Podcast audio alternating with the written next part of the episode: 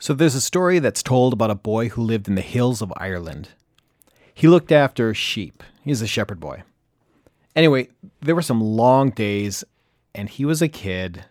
So he got bored hanging out with the sheep all day. So just to make things just a little bit interesting, one time he yelled out, "Wolf!"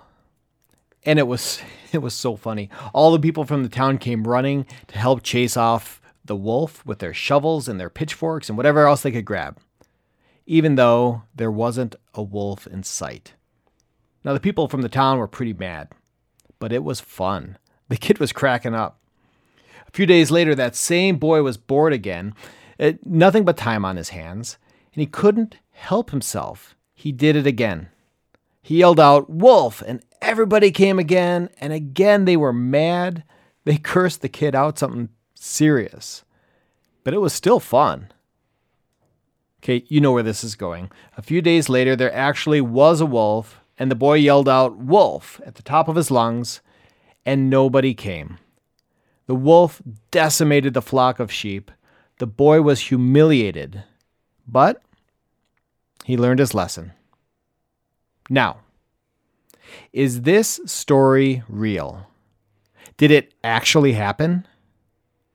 Does it matter? Welcome to the Sandbox Cooperative Podcast, episode 37 Battle Axes and the Boy Who Cried Wolf.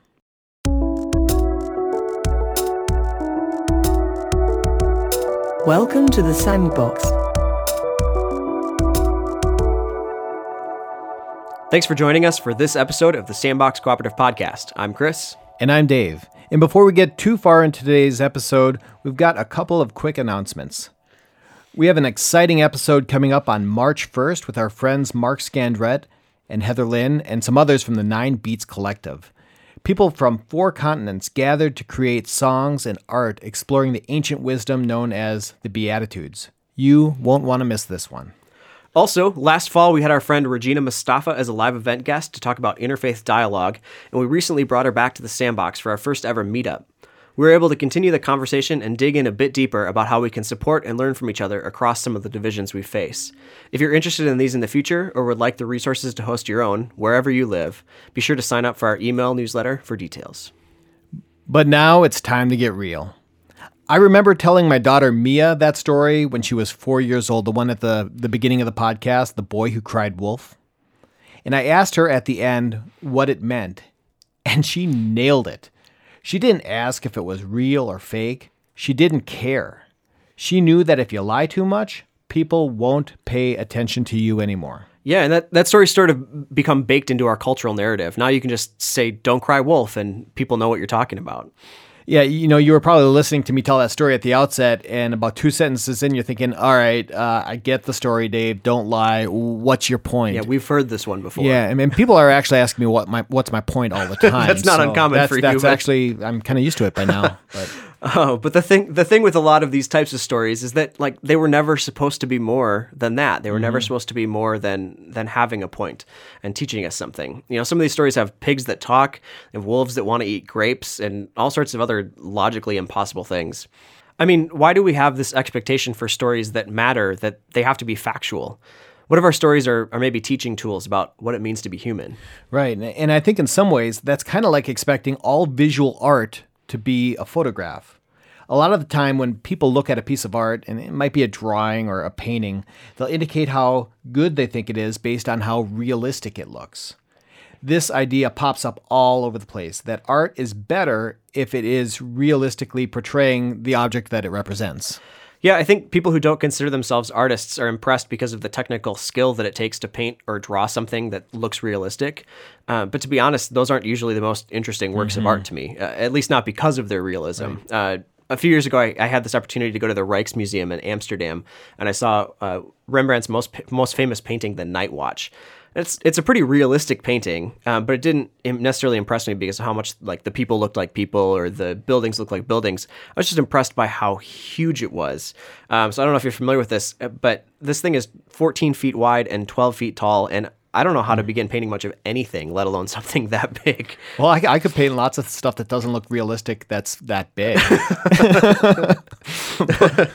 you have rollers for that, though. I'm pretty sure. exactly. Yeah, you know it, it- that reminds me of when I was I was in college. I did a study abroad trip as well, and I was a sophomore in college, and I had the opportunity to go to the Musée d'Orsay in Paris. And you can tell by the way I say say that, and I'm not French, uh, but the Musée d'Orsay, amazing museum. And also, in addition to not being French, I am no student of fine art. That's absolutely not my background.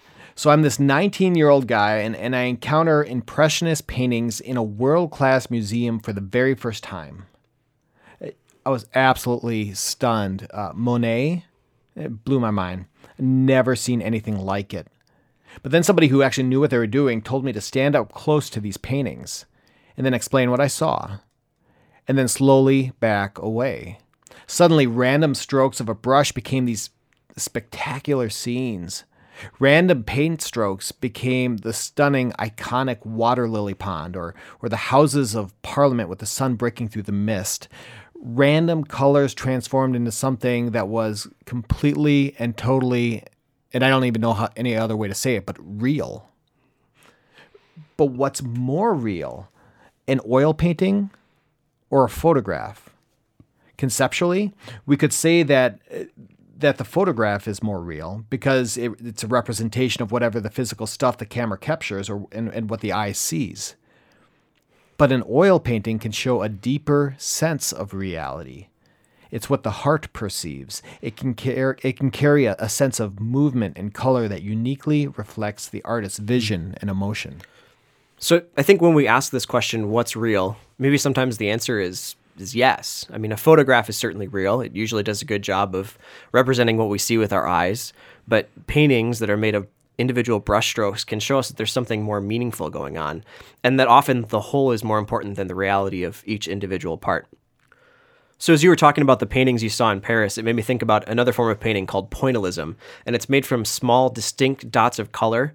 And they're applied in patterns until they form a whole image. And maybe if you've looked closely at comic book page, uh, you might have seen how, like a very similar pattern from the way that they print, um, where each dot itself is just a color. And it really doesn't look like much. Uh, but when you put them together, there's a whole image and even a whole story that comes to life. So at the end of the day, I think it's all real in some way. I mean, the dots, the brushstrokes, and the whole painting. But I don't think we get much meaning out of just those brushstrokes by themselves. Hey, you know what? That makes me think of something, and and I, I just want to shift gears a little bit. I think it's time to talk about my new hero. It's a guy named Chris Connors. Okay, so I don't know if uh, I know where you're going with this, but have I met Chris before? If you've met Chris, uh, I don't know, but y- you'd be a lot cooler if you did. fair enough. Fair enough. this guy is amazing. So, and, and you know what? I've never actually met the guy either, but I was just doing some reading, and Chris Connors was a guy who died in late 2016. And his obituary was headline get this headline, it's a quote Irishman dies from stubbornness and whiskey. That sounds awesome. and his daughter, who wrote it, swears that it's 100% true. The obit went viral, as obits do. Usually. Usually they do. And because it's pretty long, uh, we can't read the whole thing, uh, but here's an excerpt. As much as people knew hanging out with Chris Connors would end in a night in jail or a killer screwdriver hangover, he was the type of man that people would drive 16 hours at the drop of a dime to come see. He lived a thousand years in the 67 calendar years we had with him because he attacked life. He grabbed it by the lapels, kissed it, and swung it back onto the dance floor. At the age of 26, he planned to circumnavigate the world. Instead, he ended up spending 40 hours on a life raft off the coast of Panama. In 1974, he founded the Quincy Rugby Club. In his 30s, he sustained a knife wound after saving a woman from being mugged in New York City. He didn't slow down. At age 64, he climbed to the base camp of Mount Everest. Throughout his life, he was an accomplished hunter and birth control tester. With some failures, notably Caitlin Connors, age 33, Chris Connors, age 11, and Liam Connors, age 8. he was a rare combination of someone who had a love of life and a firm understanding of what was important the simplicity of living a life with those you love. Although he threw some of the most memorable parties during the greater half of a century, he would trade it all for a night in front of the fire with his family in Maine. His acute awareness of the importance of a life lived with the ones you love over any material possession was only handicapped by his territorial attachment to the remote control of his Sonos music. Wow. So we'll have a link to the entire obit in our program notes. You got to check it out. But contrast this obituary with a resume. Any resume. Resumes list facts. Career summary, area of expertise, your education, experience, volunteer opportunities. They're also 100% true. Uh, ho- hopefully. Usually. and they tell you about a person, but it's just missing something, isn't it? Now, now, granted, I'm sure even the late great Chris Connors from his obituary wouldn't lead with a resume for a new job uh, with information like it said later on in his obituary, where he wrote where it was written. His regrets were few, but include eating a rotisserie hot dog from an unmemorable convenience store in the summer of 1986. But even still, Facts are fine, but our stories make us human. They tell us what we value and, and, and, where we've been and what we've learned. They take the facts and give them dimension and weight. A good story is also something that anyone can plug into and learn a little bit more about themselves and their lives. Yeah, stories are just so much more interesting than, than resumes. Mm. Uh, they're powerful. Uh, we have children's stories that teach creativity and maybe how to treat our neighbors, and we have religious stories that show us how we can relate to one another as humans. We've got novels that help us discover the ways of the world around us, and biographies that tell the stories of people who shaped our culture. Some of them are factual, but all of them, I think, are meaningful. Which means, of course, that sometimes there are meaningful things that aren't very factual. Right. Okay. So I'm not really wanting to stress anybody out right now, but it turns out it's tax season. And I recently heard the story on NPR about a relatively new problem for accountants. How do you claim income that you made in a virtual world?